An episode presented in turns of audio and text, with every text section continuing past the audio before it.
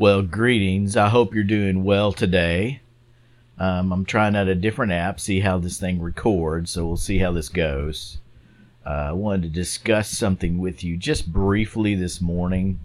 This is out of Daniel chapter 3, and I'm going to get really real about what's going on today in our culture and things everybody's having to deal with. No one's really excluded from what we're having to deal with. This is Daniel chapter 3. Daniel chapter 3. You remember the story, I'm sure, right? The golden image, the fiery furnace, right? And the three young boys or men who told the king no, right? I'm not going to read all of it. Um, I encourage you to revisit it because this story really tells us how we need to respond to our culture and also explains why many things go on because Christians are not willing to have the kind of commitment that's required in the day in which we live. And this is chapter, sorry, it's chapter 3. I already said that, didn't I? This is um, verse 8. Therefore, at the time, certain Chaldeans came forward and maliciously accused the Jews. They declared to the king, to King Nebuchadnezzar, O king, live forever. You, O king, have made a decree that every man who hears the sound of the horn, pipe, lyre, trigon, harp, bagpipe, and every kind of music shall fall down and worship the golden image. But of course, he built a golden image, right? And whoever does not fall down and worship shall be cast into the burning fiery furnace. Now there were certain Jews who among you who you have appointed over the affairs of the province of Babylon, Shadrach, Meshach, and Abednego. These men, O king, pay no attention to you. They do not serve your gods or worship the golden image you have set up. And of course, the king was furious. He was not very happy. And so he questions them. And skipping down a few verses, it says, But if you do not worship, you shall immediately be cast into the burning fiery furnace. And who is the God who will deliver you out of my hands?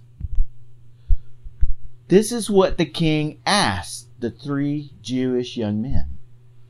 Who is the God who will deliver you out of my hands?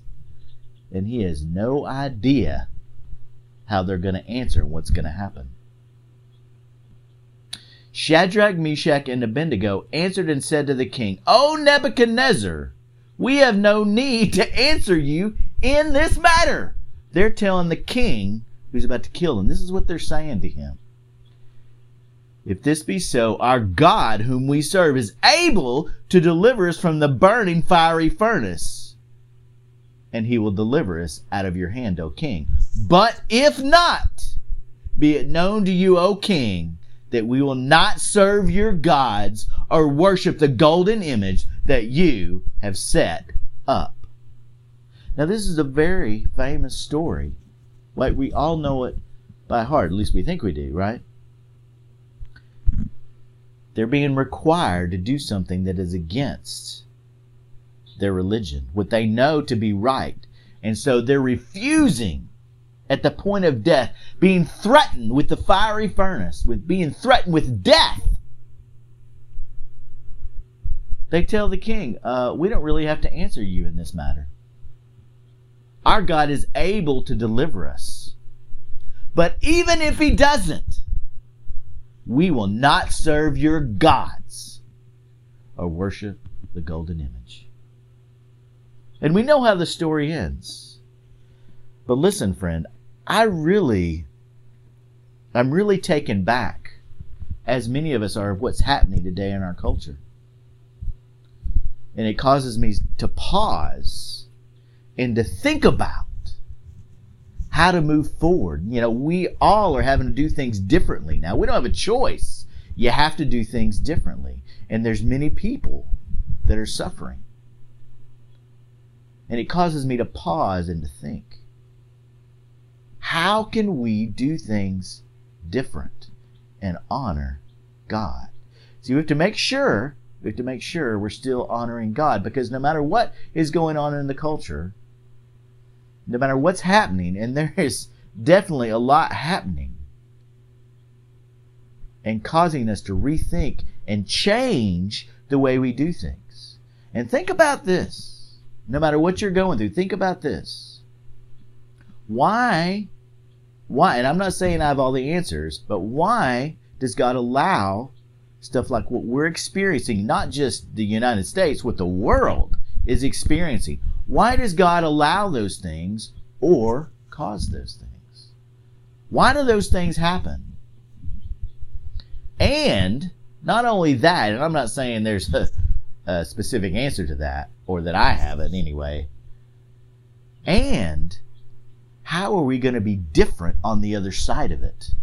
As we come out of a crisis, crisis, how are we changed? See, in Daniel, you'll find there's a series of crises that both Daniel and his friends go through. How did they come out on the other side?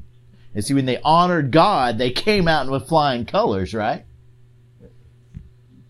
They had success. Now, that doesn't always happen. That doesn't always happen in the Christian life. But I really want to focus in on how they responded at the point of death. How they responded. See, that's an example for us as Christians. When things are going out of, they are just out of control and we don't know what to do, you need to step back and think about the examples God has given, the principles God has given us in His Word of how we're to respond in certain situations. Because there's many of us who are suffering. We're not sure what to do. And being we're being restrained on certain things that we can't do, right? Certain things we cannot do. So to do things differently, and we have got to think. How are we going to come out on the other side? How is the nation going to come out on the other side? So we as Christians have got to decide, do we have the fortitude of Shadrach, Meshach, and Abednego? of Daniel. Do we have that kind of fortitude? And I'll submit to you, we don't. Not because we're bad people, just because we're human. But I'll tell you, the day and time in which we live, you need to have some fortitude. You got to make some concrete decisions about what you're going to do going forward because we're not having a choice. We have to change. God's not giving us a choice. Now, whether you want to talk about, you know, things like this happen because it's God's judgment and and those kinds of things, I think, you know, let, let's be real. That's kind of obvious. But how are we going to change? How are we as Christians going to change? And if you think that we're not supposed to change, you need to take the blinders off. Yes, we're already not having a choice we already have to change some things about how we're operating, the things that we're doing. We don't have a choice. We're already having to do that. So, what you want to do is spend time with God, spend time in prayer. What does God want to change in you? Does He need you to have a little more fortitude about applying the principles of His Word? Things He's already given. See, the story in Daniel 3 was given a long time ago, it was written a long time ago, and we have it. And many of us know it by heart. Yeah, we know what it says. That's the problem. We think we already have all the answers, but see, we're not applying the principles. What did they have to do? What was required? See, God showed up in miracles, signs, and wonders as you get to the end of the story. And that's what we focus on. And that's awesome. But you have to remember, before God showed up in the fiery furnace, what they had to do. They had to have the fortitude to tell the king, Take a hike. I'm not going to serve your gods. I'm not going to bow down to your golden image.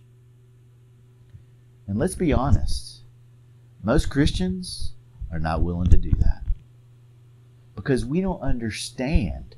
We don't understand. God holds everything in his hands, not a king, not a government, not the economy, not what happens at your workplace. God Almighty holds everything in his hands. And yes, sometimes, sometimes in this life, we're going to have setbacks and we may have to suffer. But how are we going to respond when things that are totally out of our control, things we can't do anything about, how are we going to respond and how are we going to change? And a scarier question might be this Are we going to change? See, if things like these keep happening to our nation, you got to ask Is there something wrong? Is there something we need to change? And I'm not going to go into all that, but it's a, a, very good question to ask. And I would submit to you uh, yes, yes, we need to change. But having a feeling that you need to change, but not knowing what to change, doesn't help a whole lot. You need to know specifically what do we need to do different? And I'll tell you, if we don't have that kind of fortitude, then we have to ask ourselves the question. And I'm not saying that's an easy thing to have that kind of fortitude when someone's threatening your livelihood or your life or something like that. I'm not saying that's an easy thing. I'm just simply saying that's the example in the Bible. Most of the apostles gave their life for their beliefs. See, that's foreign to us. We don't even have a, a we can't even imagine that kind of fortitude. But that's what was required by the apostles and many people throughout history. And our problem is, you know, we're worried about, you know, if we're going to like what we're eating for breakfast. You know, and I'm not trying to be trite, but let, let's be honest, a lot of us are trite. We just are. Because we live a comfortable life, normally, live a very comfortable life. And, you know, that is what it is, but there can be a point where that comfortable life in the Facebook or Twitter world that we live in begins to erode our Christianity and Christ in us. And we don't realize it. We have idols and we don't realize we have them because they're just so normal part of our life. So I'd submit to you, as we come out of the crisis we're facing today, you need to ask yourself the question, is there something I need to change? And how do you figure that? What if you don't know? How do you figure? Get on your knees and pray about it. Now, I encourage you, pray for the nation. Pray for those who are sick. Pray for this uh, virus to end. Absolutely. But don't miss the big picture. We need to change. And what does that mean for you? Clearly, as a nation, we need to change. But what does that mean for you individually? is there something God wants you to change? You're already being forced to change certain things. We're all having to do that. But what is going to be the outcome of that? How is it going to shift and change? Not just the nation, how you individually do things. Is it going to change anything? And I would submit to you, if it doesn't, then you miss the point. Get down on your knees and ask God, what do I need to change. See, if we go through times like these and we don't ask these important questions, don't even consider, if we're so worried about tomorrow or what today brings, and we never ask the question, guess what? We don't change. And we don't deal with some things in our heart that God needs us to deal with. So as we go through this time, collectively, as cities, states, and nations, as we do this, we need to ask those questions. What do I, what do you need to change? Because I promise you, God doesn't waste anything. And we don't ever want things like this to happen. We don't ever want suffering and sickness. We don't ever want those kind of things. We never want that. But if it's here, we need to pray, absolutely, but we need to ask the question what do we need to change? Are we really focused on God? Or are we just really upset that we can't use all these idols that are a normal part of it like we used to? Or we can't do the things that we want to do. We can't be around people, what have you. Sometimes God takes things away to get us to focus on Him, to look toward Him, because we've gotten our focus off those things. Go back to Daniel 3. Look at what those three boys did and the fortitude that they had. And I would tell you, that is one of the answers and one of the things that needs to change about Christians today. And I'm including myself in that. I'm not excluding myself. one of the things that needs to change in our fortitude and our commitment to God Almighty. Either you're a Christian or you're not. It's one of the reasons I think it's so important to take time and study the history of the church and see all the things that people have gone through and the fortitude they had to have. It's the same fortitude you see in the Bible. It's the same kind of thing. But we just glaze over it. Listen, friend, don't come out of this thing the way you came into it. God does not want that for anybody. He wants you to be different. He wants things to change. He wants you to have fortitude in your faith. He wants you to have unshakable faith. Because the day and times in which we live, that is what we need. And listen, then you can read the end of the story and see how God responds to that kind of fortitude and that kind of faith. He shows up with miracles, signs, and wonders, friend. So search your heart today. Search your heart. God, what do I need to change? What do I need to change? And how do I have that kind of commitment, that kind of faith in the name of Jesus? I pray you have a great and blessed day. I pray you stay safe. I pray health and wholeness over our city, our state, and our nation, Jesus Christ. And help us, help us to change and be like you, Holy God. Amen.